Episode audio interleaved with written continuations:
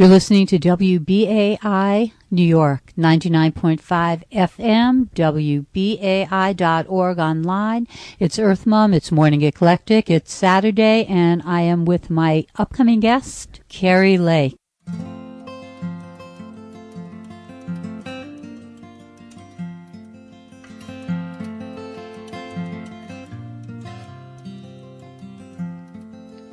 My guest, Kari Lake, writes, facilitates, and speaks to assist and accelerate you to embody your unique creative essence. Based in San Francisco Bay Area, she travels to facilitate a new paradigm in, of relationships in all aspects of life. Her website is karilake.com, and her website is full of information and resources. One of Kari's quotes is Show others kindness so they remember how it feels and they're less afraid to use it. And I so want to speak of that. But before I do, welcome, Kari Lake. Thank you for being here. Thank you so much for having me. It's always a pleasure to play with people who are dancing and just sharing their hearts. Thank you. Oh, thank you for that. So, we're going to talk a little bit about your book, Listen Like a Horse Relationships Without Dominance, which is excellent. And on one hand, we could just stay talking about horses, but you go so much infinitely farther out than that. Um, and perhaps we can just start with this quote from you about show others kindness so they remember how it feels and they're less afraid to use it. Doggone, is that ever true?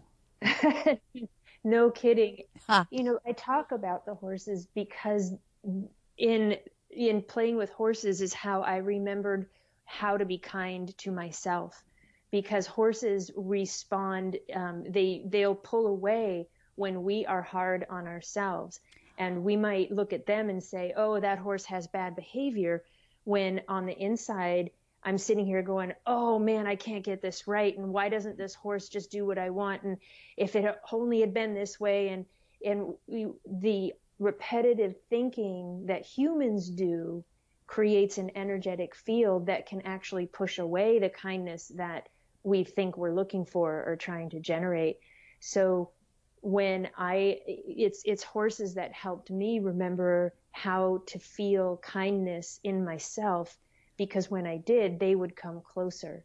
So it, that quote is it's so multidimensional from playing with animals but it's very much speaking to my relationship with myself and remembering how to feel kindness myself Oh, that is so huge. Yeah, the biggest thing I got from reading this book was the interaction with the horses, how they are non judgmental, but then bringing that in human terms with, with ourselves and also, pardon me, with our relations with others. And uh, the other word that really rung out as I was reading this book, and it's a word that's been on my mind heavily for the past six to eight months. That word is authenticity. Mm. The horses have it, don't they? And they can teach us. When we're listening. When Absolutely. we're listening. Hmm. See, this is the big difference between the animal kingdom and humanity is the animals have never had the opportunity to go against their own nature. Mm. Judgment, this ability to judge good or bad, right or wrong, just purely from an analytical assessment, that's uniquely human. Animals are not judging this is good and that's bad. They're saying here's what works and here's what doesn't. They'll say I'm going in this direction but not those directions it's humans that put the judgment of the, the polarity, good, bad, right, wrong on things. And through that polarity, we can judge that something is good even if it goes against our nature. For example, you know, eating massive amounts of, of one food, we can say, oh, this is good. Or, or forcing myself into a particular kind of diet because I read that it's good when maybe my body is totally rebelling and giving me rashes and other signals, my judgment as a human can say, oh, this is good. And therefore, I'm going to do it. And it's just my body's problem that my body can't get with the program, right? When the body is saying, no, this is really not working. And yeah.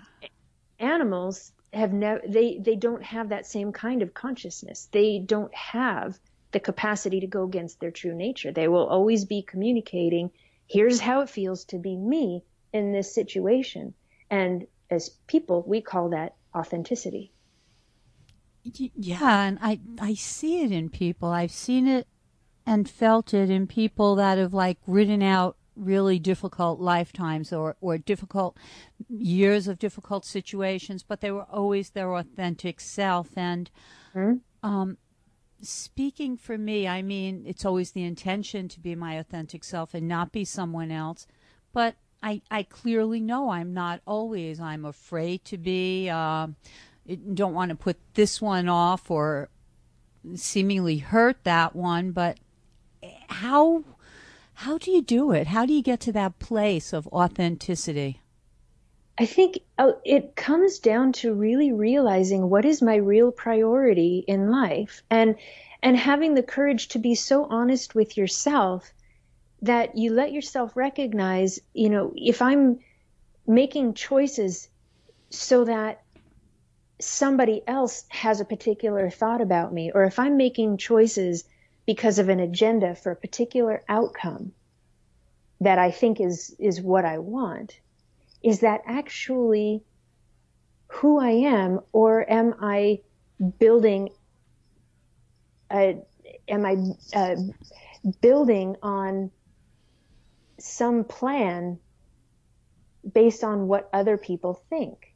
The, the way to truly be authentic is to explore these things for yourself and give yourself the freedom to recognize when you have an agenda, when you're trying to manipulate for a particular outcome.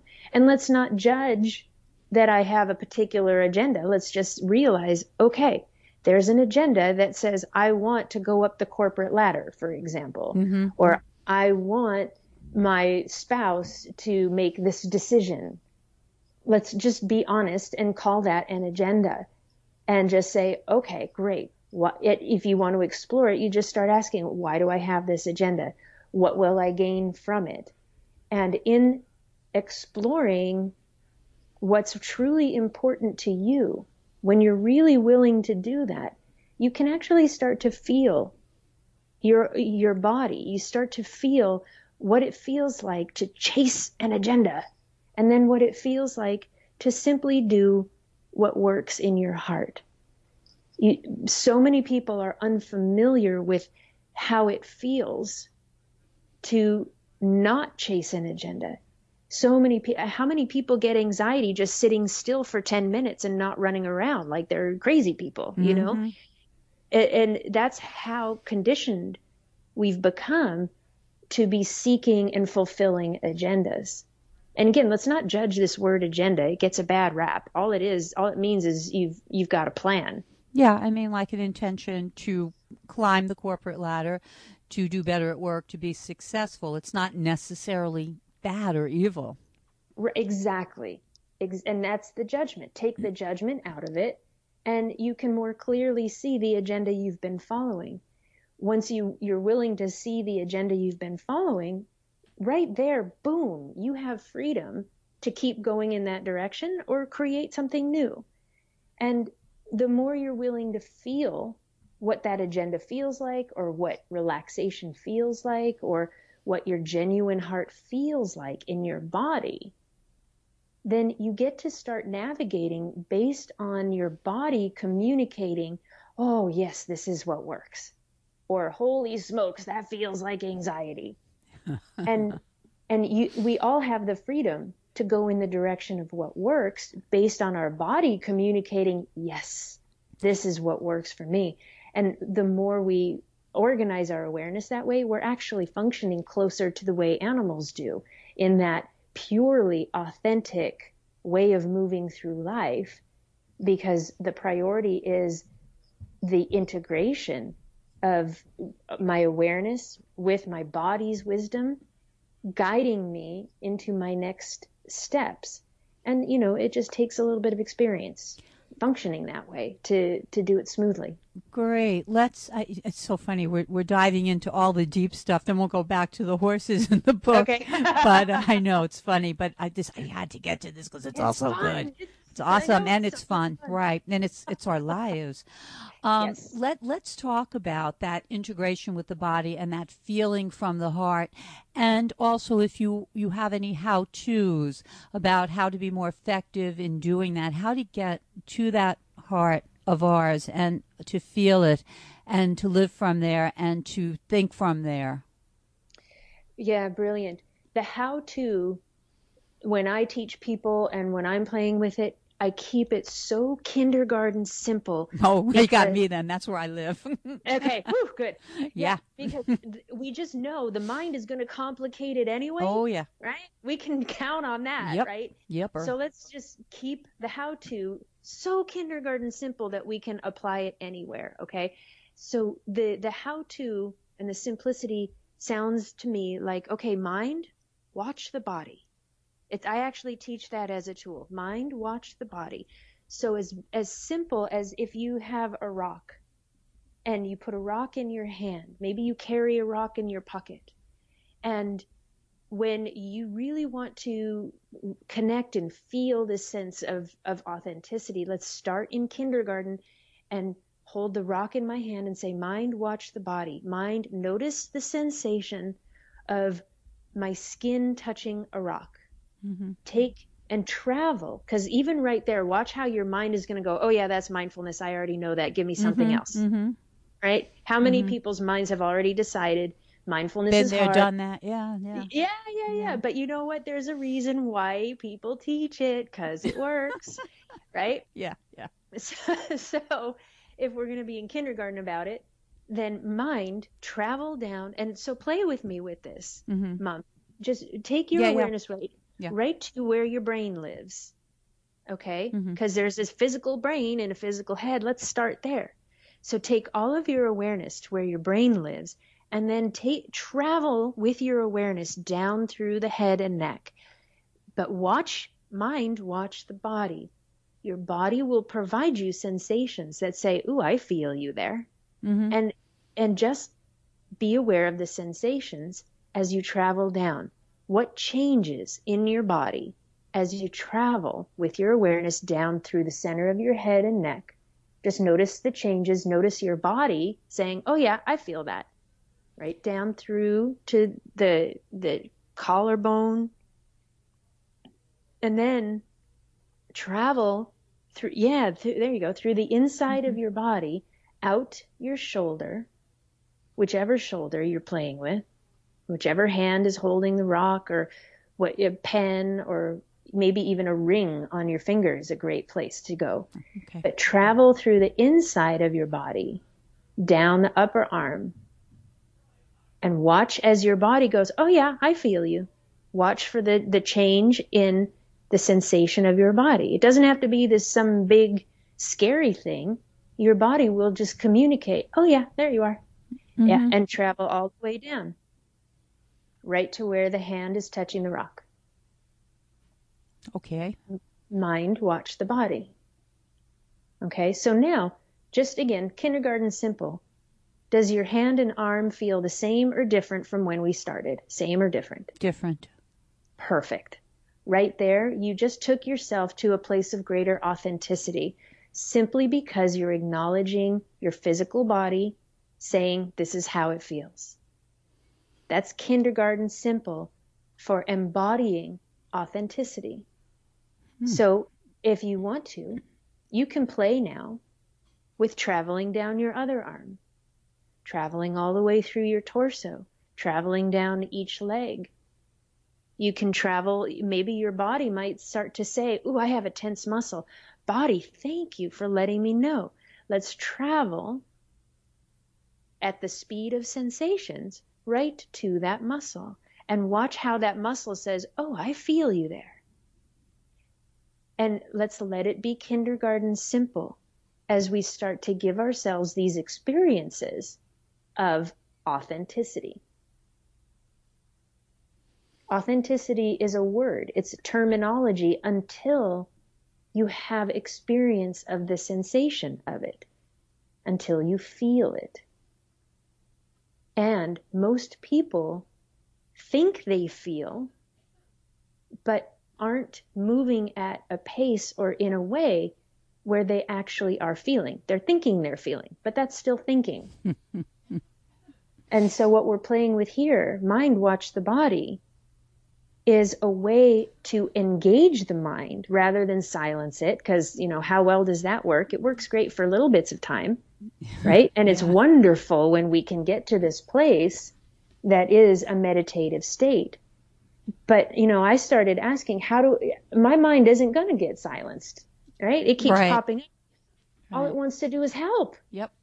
So i'm going to give it a way to help. Mind here's your job buddy. Watch the body we, I want my mind to be my friend. Here's a job that actually helps. And here's, here's the step by step for how to do it. Right? So what, if you can feel that change in your body, that's, ha- that's your validation for the mind. This is the information that tells our mind, hey, this was actually real. My body said, yep, I felt that. Okay? That's, and it, right there, let's just take a breath and let it be that simple for now. That's the kindergarten version. And I promise you, it can go infinitely beyond that because what we just played with is the foundation of all healing physical, mental, emotional, spiritual healing.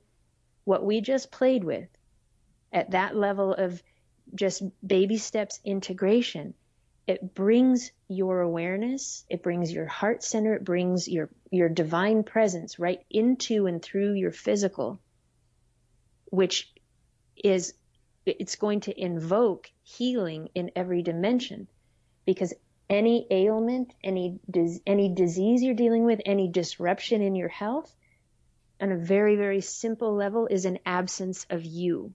It's an absence of your divine essence. So when you give yourself the experience of traveling into and through your physical body, you're bringing your divine essence, the purity of you, your heart center, the light that you are, you're bringing it right back into your physical expression. And your natural systems are designed to be nourished by that frequency and tone of your essence. And boom, you just re-invoked the healing and regeneration of your body. But like I said, what we're doing right here is kindergarten baby steps and there's just infinite creativity and ways to play with this.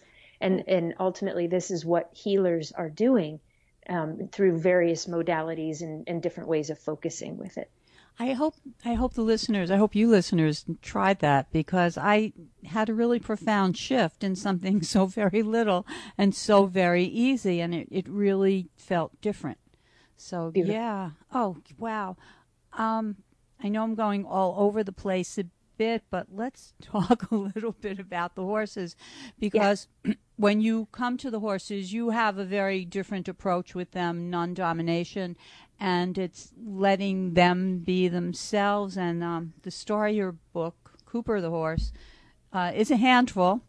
and uh, he's two two handfuls. okay, and you just let him be himself, and you you've come to a relationship with him. However, it it doesn't seem like yeah, it's cool, and I can ride him anytime, and he's going to do whatever I say because he's he's not doing that. He's being himself all the time. Yes, mm. absolutely. And I'm glad that you you see that. You know, people will ask me, "Well, what happened with Cooper? How did it end?" And the answer is, is it it didn't end. Yeah. This yeah. is the rela- this is what a relationship is. So my approach with the horses is first and foremost to listen. Like I when I put myself in front of horses, I f- firstly tune into my own body rather than try to scan them, try to figure out what the problem is, try to figure out what tools to use. The first thing I do is tune into my own body mm. because when I'm aware of myself, I will be available for the horse's subtle communications through body language, through energetic communications. I'll be more available to honor when they say yes or no to me. And horses will calm down very, very quickly when they know you can hear them, when they can feel that you're listening. Because so often humans show up to work with horses with so many agendas that say, I have this equipment, I'm going to use this equipment, this is what mm-hmm. this equipment does, here's where I'm going to, where we need to end up, you're going to do what I say, it's going to go like this. And for the horse, that just feels like pressure. Mm. They feel like you're showing up with eight different battles that you know and and they're they are forced to figure it out on their own how what to do about it. Now the great thing about horses is they don't judge you. They just go well okay. I wonder how this is going to go. Right? And and a horse is receiving a person as if the person shows up saying, This is who I am. The horse isn't looking into your past and saying, you know, this is how the this human developed their training techniques. Oh, they're certified. They must be, uh, you know, a good person to be with. No, right in that moment, you walk up and the horse is listening to you communicating. I'm a human showing up and this is who I am. So if I show up conflicted, if I'm showing up with anxiety, then the horse goes, okay, this is a human and that human has anxiety. They don't judge you for it. They just simply adjust and respond to you by, you know, with behaviors and communication that tell you, I'm a horse and this is how it feels to be me in this situation. Hmm. So the, the first thing I do is I listen to this horse telling me how it feels to be them in that situation.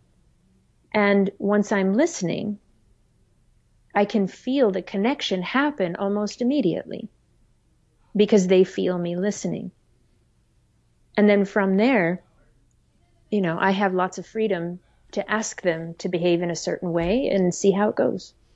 And and you we're, starting to run out of time. Doggone it! And mm-hmm. and you basically do get feedback and there is communication between you and the horse. In the book you mentioned they communicate with pictures, yeah?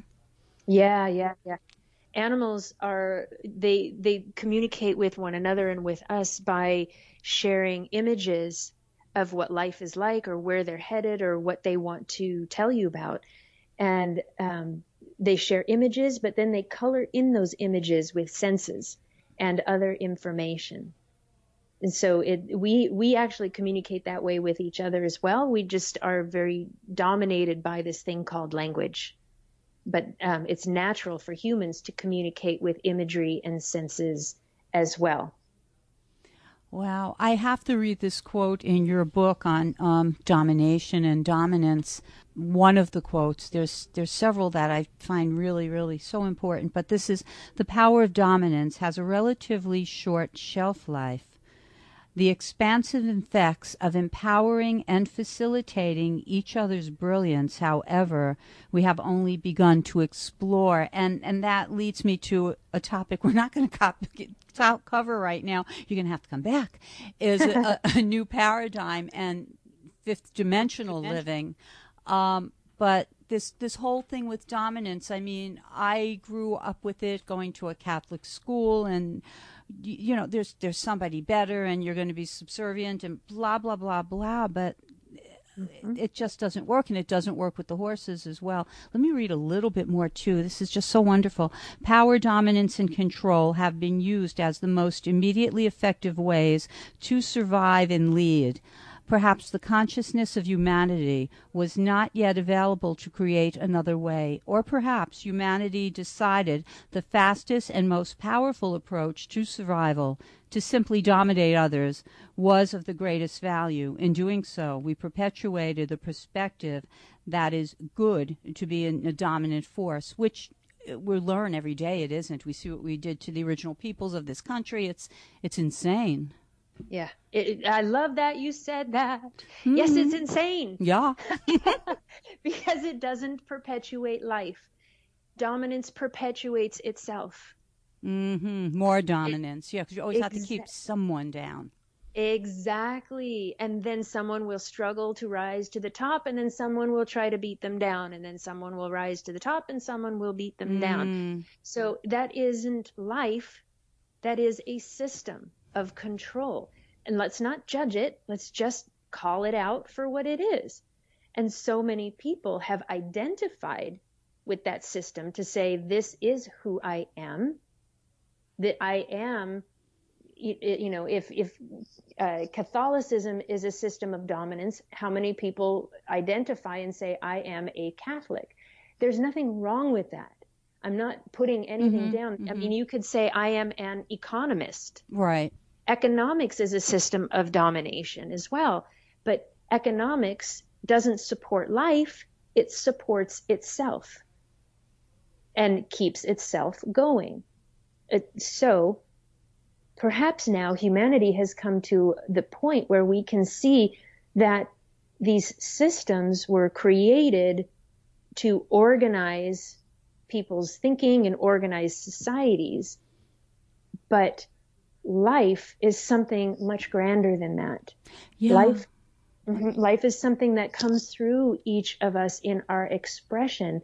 And as we find the heart and the courage and the, the ways to shine light on each other's brilliance and be and provide systems that let the creativity be expressed, we can start to see the natural system of harmony that's already in place where life perpetuates itself.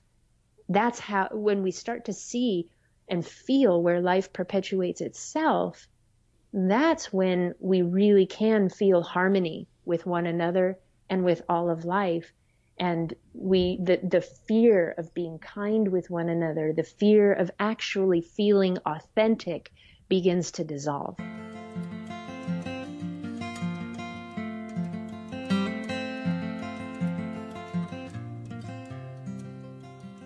Okay, we've got to end it there with Kari Lake, but we're going to continue with part two of Kari next week. So, big thanks to my guests, Kari Lake and Erin T. Gibson, two engineers, Tony Ryan, Reggie Johnson, and to you. Thank you for listening. Lots of love and later. With millions of people taking to the streets following the election of the Orange Man, a lot of pundits have been wondering if this is the rebirth of the protest movement in America. However, as WBAI listeners know, the counterculture never died, despite the efforts of those in power to silence it. Hi, my name is Earth Mom, and I'm the host of Morning Eclectic on Saturday mornings at 6 a.m. At WBAI, we keep it grassroots. We're powered by your generosity, not corporate interest. Please consider making a donation to this station. You can donate by going to our website, give to WBAI.org, or pledge right now from your smartphone by texting the letters WBAI to 41444. And thank you for your support. On Saturday, January 27th, from 3 to 7 p.m., joined the Malcolm X Commemoration Committee and the National Alumni Association of the Black Panther Party at the 22nd annual dinner tribute to us held political prisoners and their families. This year we are also honoring those who spread the word. Thank you Naya Ardini, Basir Mchawi, Sally O'Brien, and Goma Hill, Salawazi Afi Olusulu for your work. That's Saturday, January 27th from 3 to 7 p.m at the Unitarian Church of All Souls, 1157 Lexington Avenue and 80th Street in Manhattan. For information and reservations, call 718 512 5008 or email mxcc519 at verizon.net. All proceeds go to the commissary of our imprisoned freedom fighters. There was a song came on the radio, a guitar instrumental and it changed everything.